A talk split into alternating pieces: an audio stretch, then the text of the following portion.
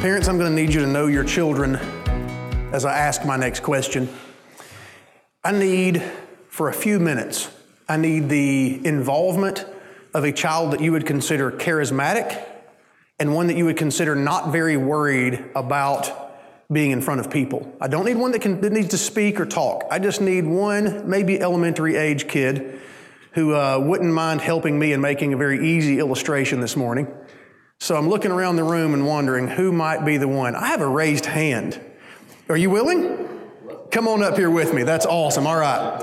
I want you to answer to me. Forget these people are even here, okay? They don't matter at all. This is just me and you for the next few moments, okay? Number one, what's your name? Lucy. Lucy? Miss Lucy, I'm Daniel, and it's good to see you this morning. I'm glad you're hanging out with us, okay? I'm going to give you something this morning. You tell me, what is this? A pencil. It's a pencil. Would you describe it for me? You can take it. Um. Would you describe it for me? It's a black pencil. It's a black pencil. Okay. Tell me about the end of it right here. What, tell me about this part. and sharp. It is sharp, and you got to be a little bit careful. What is that pencil designed to do? It's meant to um, write things. To write things and to color and draw and all that. So here's what I want you to do. I believe it's that pencil's job to, to put things on paper. Now, I'm not even worried about you drawing something special. Here's what I want you to do. I want you to try and cover this piece of paper as best you can with that pencil for the next few seconds, okay? Are you ready? Three, two, one, go. Just as much of it as you can cover. I mean, lots of it. Just big old lines go all over the place. Oh, you got to get way more ambitious than that. Like, come on over in here. There you go. All over the place. Try and cover that. There we go. Now we're getting into it. Need a little bit of encouragement. Continue to rock on doing that, all right? Don't hesitate. There you go. Keep drawing there for a second. Now, one of the things about using this pencil is that as you're trying to color things in, there are some of these pencils, and this one doesn't have it, some of them have an eraser. This one specifically, though, uh, is just a colored pencil. And as you can see, you're doing a great job. Carry on. Yep. I don't even know what we're drawing here, which is just nothing. We're just covering this, this whole piece of paper, aren't we? Awesome, awesome. Carry on. Now, here's what it's getting a little bit light, so if you use a little bit bolder, let's make some good. There you go. Yeah, now up in here, yeah, this is feeling neglected up in here. There we go. Now we're getting way better. Hey, now hold on here. Something's happening. Okay, so why isn't there anything right here? What do I mean? But see the line though? The line got really dark over here and it's really light. Why did it do that? Because it got smaller. Because it got smaller. Let me see this pencil again. Can I have it back for a second? Would you describe to me the way this pencil looks now? Dull. It's dull, isn't it? It's amazing how sometimes using something for what it was created to do makes it dull over time. Stick with me. Now, if we're going to use this pencil again, what must we do this morning? What is this? Sharpener. That's a sharpener, right? Now, I'm going to do this up next to my microphone so people both in house and on the radio can get a picture of what we're talking about. What's that noise? Like a crumbling noise. Sounds like a crumbling noise, doesn't it? But what is it doing to the pencil? It's sharpening. It sure is. Look, back good as new. Isn't that awesome?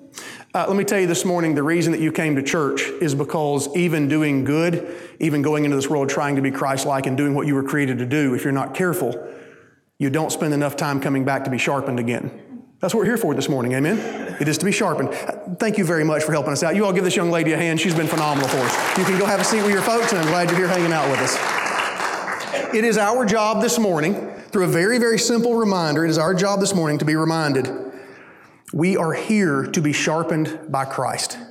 We are here for God to do His work sharpening us. And sometimes, in order for that pencil to be sharpened, what must happen?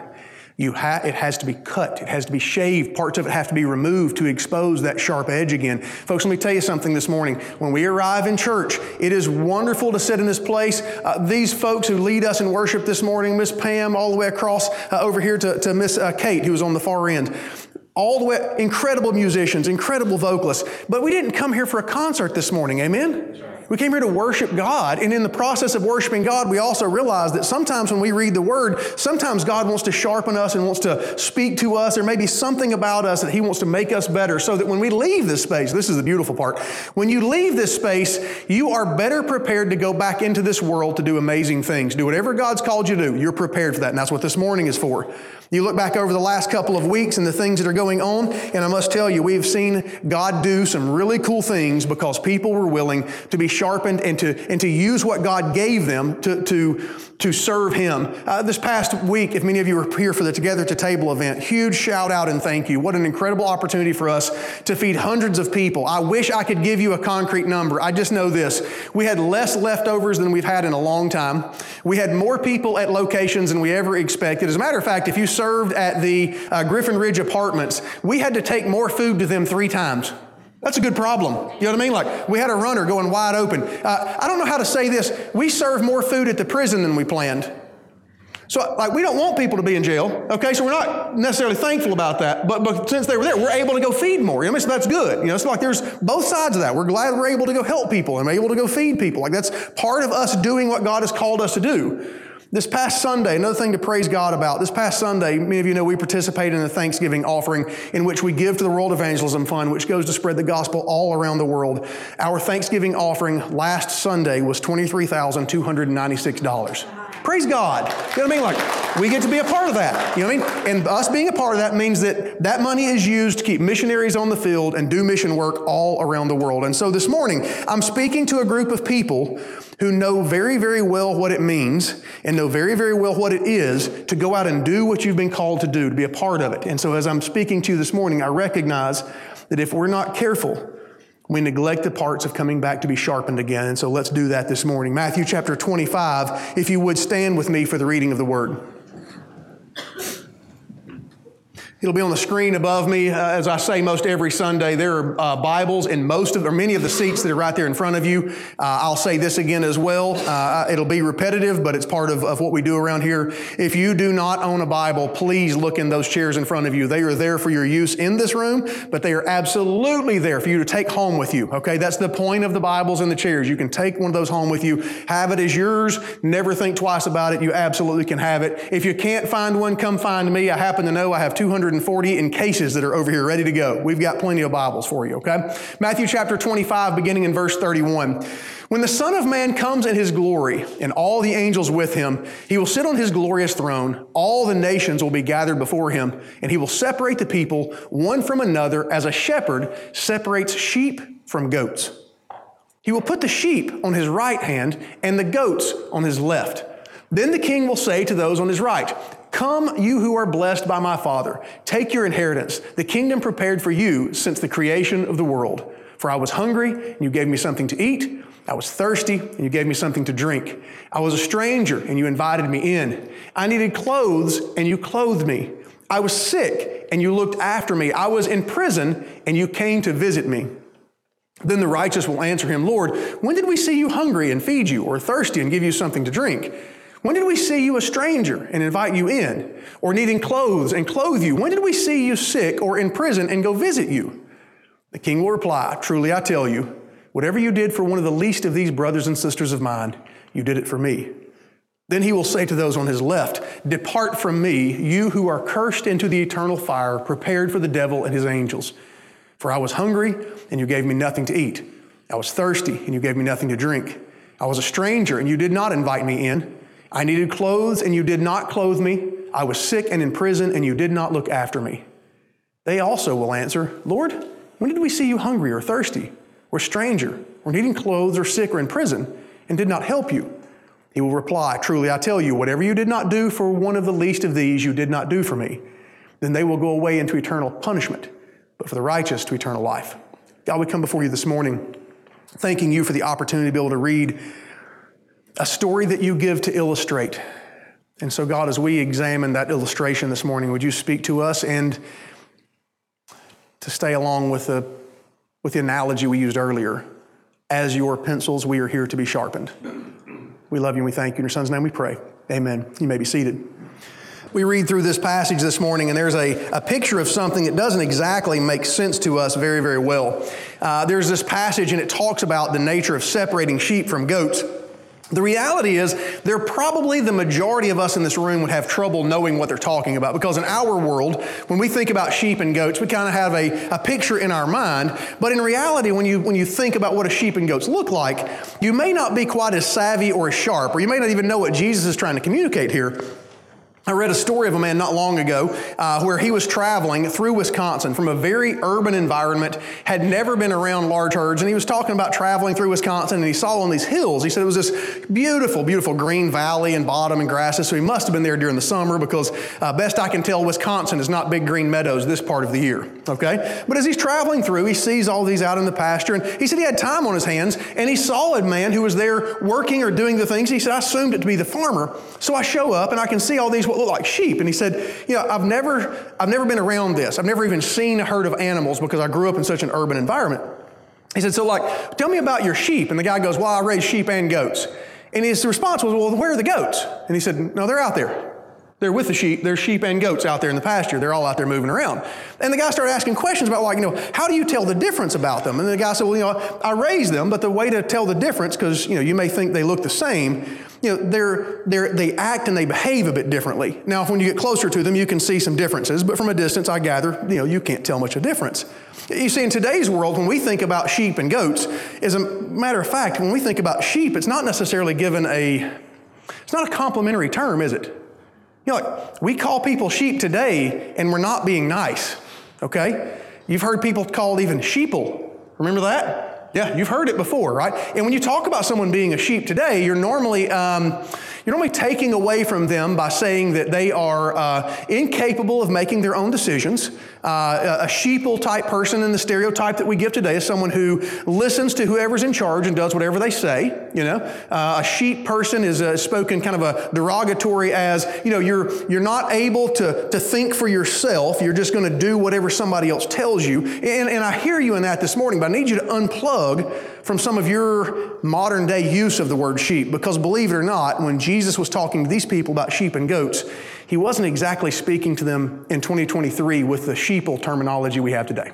Okay? He's speaking to people who actually know the animals at a greater level, who know the difference between how they act, and as a matter of fact, knows kind of the interaction between them. One of the things to be thinking about is sheep in their world is not something meant to be derogatory. It's actually something to, to speak complimentary toward them. Sheep were known and are known for being more docile than goats. Um, they're more uh, pleasant to deal with more times than not than goats. Now, don't get me wrong. I'm sure some of you have had some experience with a sheep that was crazy and you know after you and all those sorts of things. But but by and large, when you are managing a herd of sheep, it's different than managing a herd of goats because the the sheep find themselves. Uh, they trust the one who is guiding them and directing them a little bit better, a little bit easier there's a good picture of this drawn. Uh, Psalm 23, I'll read it to you uh, this morning. I think it's an, a, a, a, good picture. When you hear this, think about the imagery that's being created. Some of you have heard this in the past. The Lord is my shepherd, I lack nothing. Well, if the Lord is my shepherd and I lack nothing, I am a sheep. Understand? Like, this is the picture they're trying to create. He makes me lie down in green pastures, He leads me beside quiet waters, He refreshes my soul guides me along the right path for his name's sake. Even though I walk through the darkest valley, I will fear no evil, for he is with me. His rod and staff comfort me. You hear the pictures that being created? Like when these people are hearing about sheep, they're hearing something that is easy to be worked with, one that is that, that finds its comfort, and this is one I think is very interesting, finds its comfort and safety in both the others and the shepherd. Right?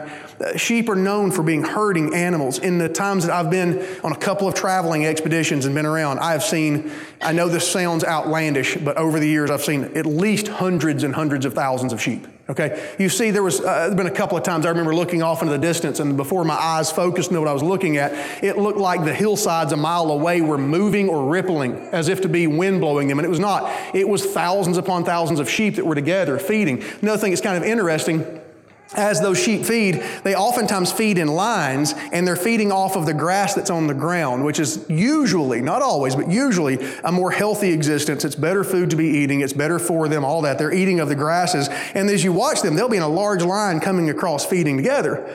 When it's time to gather them up, even the modern day shepherds show up. And when they show up, the sheep know it's time to be gathered, and you'll see them coming around. And some of you may have even seen some of those being worked where they have working dogs, those sort of things. Very fascinating to watch them happen.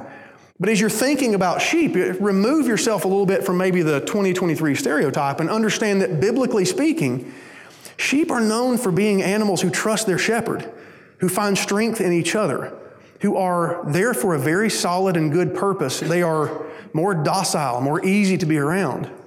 And when he starts talking about goats, any of you ever had goats? You ever had goats? I had goats. Some of you, when you think of goats, you probably picture in your mind uh, the little jumpy goats that bounce all over the place. Have you seen those videos? All sorts of fun. They climb on top of things and they're jumping and all that. It's all just sorts of fun, right? Um, some of you think about fainting goats, and you want to. You have these fantasies of walking up to them and being like, "Blah," and they fall over. You know, like it sounds like a fun thing, but but the reality is the temperament between goat and sheep, as Jesus is talking about these, is a bit different. I remember as a child my dad decided we had a, a, front hillside that needed to be cleaned up. And so uh, when I say cleaned up, it had all sorts of briars and vines and all sorts of things on it. And so my dad thought, we'll get some goats and we'll get two or three of them. And I know some of this may sound a bit um, odd or maybe even a bit mean to the goats, but just hear me out. Uh, each one had a collar, and we would tie them off in various places. And as we tied them off every day, you had to go untangle them because they get wrapped up in stuff, sometimes twice a day, but they get wrapped up in stuff. But they eat everything. If they can reach it, they eat it. You know, the, the honeysuckle, the briars, everything. And so they were working very good at clearing these things up. But I know this, they also were not very easy to move because they, they want to do what they wanted to do. Um, the one time we tried to tame them, I remember thinking that my brother and I were going to revolutionize the travel of young adolescent boys, maybe as a eight and 10 year olds, because you couldn't drive until you were 13 or 14. And I thought, like, we have a great idea. And so we had, any of you remember the red wagons, the metal ones? You know what I mean? Had the metal wheels and everything. Had one of those. And so we, we went and got one of the goats and we put him in front of the wagon as if, you know, he was going to pull us around the yard. That was the plan. And when my mom came out the back door, y'all, there were so many times that my mom's opening line was, Boys, what are you doing? And it was never good. Like anytime she asked that, we were trying to come up with a better, you know, answer than what was actually going on. You know, I was like, uh, we're gonna get the goat to pull us around like a chariot. And she's like, What are you doing with the rocks? Okay, so in the wagon, okay, I was sitting in the wagon and had a pile of rocks in front of me. You have to steer the goat somehow. And so at eight years old, I thought if I throw rocks over here, it'll run that direction. If I throw rocks over there, it'll run this direction. It seems like a great plan, right? But when I think about goats, I think about that sort of animal.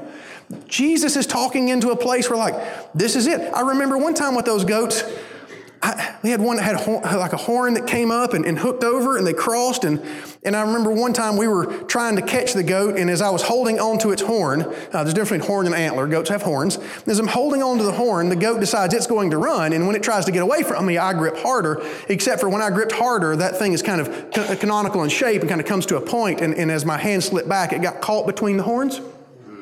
And then when it get caught between the horns, what does a nine year old boy do? Cry is a good answer. Yell is another one. When you're right beside a goat and you're holding onto its horn and you yell, what does the goat do? Runs. When it runs and my fingers are stuck in it, what do I do more of? It's a vicious cycle. Yelling, running, yelling, running, those sorts of things round and around until I finally get my fingers loose, right? Goats, when you think about them, folks, they're not, the picture of them is not painted well. As a matter of fact, goats even have a certain smell about them. I know in church we try to be all prim and proper, but let's just be real for a moment. You ever smelled a goat? You ever seen those goats that have like the big goatee thing hanging from their chin? It looks kind of greasy. You want to know why it looks like that? Hey, look, if you got weak stomach, then like just go to La La Land for a moment, okay? I know some of you believe in, in like home remedies in a very real way, and I want to I want to associate this uh, to to kind of make the illustration. Have you ever been to the beach and you get into a jellyfish and somebody tells you about a home remedy to, to save the jellyfish pain, what is it that we do, we're told to do to keep the jellyfish from stinging? I know some of you are like, it's church preacher. We're really going to talk about this? Yes. I, I don't know how to say anymore. You pee on it. That's what they say. Okay, like that's what they say. All right. I'm not saying I have or have it. I'm just saying that's what they say. All right. I'm also saying this Folks, a goat, in order to put off the pleasing aroma that it wants, treats a jellyfish sting to itself. You understand? That's the greasy nastiness you see hanging from its chin. Okay? Some of you are like, I'll never touch a goat again. That's fine. I'm just telling you, that's how these things operate, okay? So when you think about Jesus talking about separating sheep and goats, these are the pictures that these people are talking about, right? He's talking about separating them. And, but the trouble is, I may, for just a little bit, talk about how docile and pleasant some are, and how smelly and cantankerous the others are, and that back and forth. But Jesus, even though he's using that imagery in their minds to say, This is what you're picturing, and I'm separating sheep from goats, he goes a little bit further and he starts talking about, well, then how will we determine who the sheep and the goats are? My grandmother used to have a, a good word that she used to describe people. She would call something to be just in their nature. That was her words, just in their nature. It's how they, who they are. And, and in the description of sheep and goats, it is about their nature, but it's absolutely about their activities. Folks, I, I need to be clear here. This passage could be used ill advisedly to teach us or to talk about. Someone could use this inappropriately in saying that you are saved by the things that you do, and that's just not the truth, okay? You're not saved by works. This is not a work hard so you get to heaven. This is an understanding that when I acknowledge who Jesus Christ is as Lord and Savior and ask Him to forgive me of my sins, I'm at that point saved. Okay? At that point, I begin a relationship with God, and that's where things begin. But the reality is, that's not the capstone even of your life. That's not where it ends. That's not the final piece of your life. The question is, what have you been doing? Understand? Like, there's a very real connectedness. James does a very good job in the New Testament of, of, of talking about works and deeds and those sorts of things, us, us, being, us being active in what we're doing. And that's exactly what Jesus is talking about. Like, you will know them by what they've done. You will know them by how they've treated people and the things they've been a part of. When you look back at this passage, some of the things that Jesus talks about, I love that when he talks to those who are the sheep, those he also associates as being righteous, okay? When he speaks to them, he says these words that, that when I was hungry, you fed me. When I was sick, you visited. When I was thirsty, you gave me something to drink. When I was in prison, you came to visit me. All of those things are taking place. And one of the things that's very revelatory about these people, what is their question? What is their question? Because he says, You have done these things for me. And they look around for a second and ask a very real and good and revealing question. What is their question? When? And Jesus' response is, When you have done it to the least. When you have served other people, even the least of these. This is one of the things both sheep and goats in this story are, are revealing something about themselves. The sheep are revealing that they were serving even though they didn't know who they were serving. You understand? I don't care who you are. Don't care what your name is. Don't care what, hey, let's talk about small town life. Don't care what your family's last name is. Okay? Don't care what position you have and what good you can do for me. Didn't even know. You know what I mean? Like, I, I think there's some beauty in serving people that you walk away from serving people and say, like, I didn't even get their name. Because it didn't matter. You understand? Like, you're just a human and, and I'm able to serve you, so like I want to be a part of serving. It's one of the things you look back at, at the Together at the Table event. It's an incredible event where we get to share meals with each other, with other people from our community, and all of that. But at, the, at, at one of the core levels is just this very, the desire for this very pure response of I just, this is what being Christ like looks like according to Jesus' words, to the Word of God. It means to serve, it means to, to, to bring food and water, it means to clothe, it means to visit people in prison. And I love the fact that these people were doing so, and they're described as doing so without even knowing the association of it being Jesus. That it could have been to serve them was to serve Christ. What a beautiful, beautiful picture. In just a little bit of contrast, though, the goats ask the same question. You almost get this picture.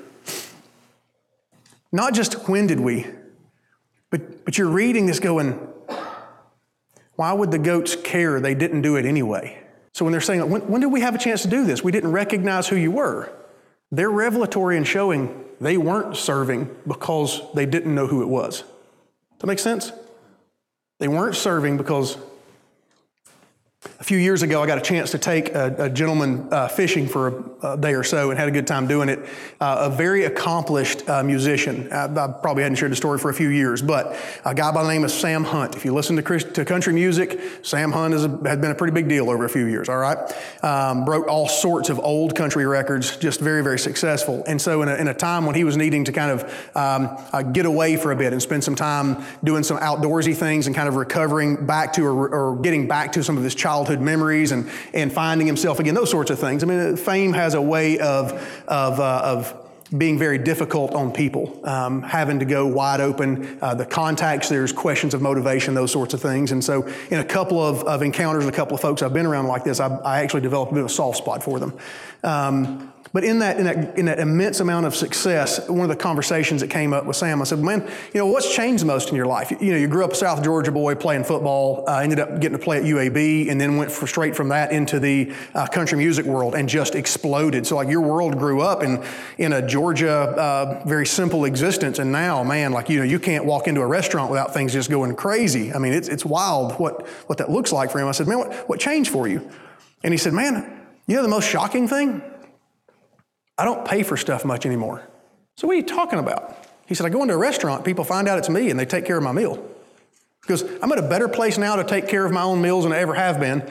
And now people, I walk into a restaurant, they find out it's me and it's on the house. He goes, it's, it's interesting. I didn't expect that when I was thinking about it, you know?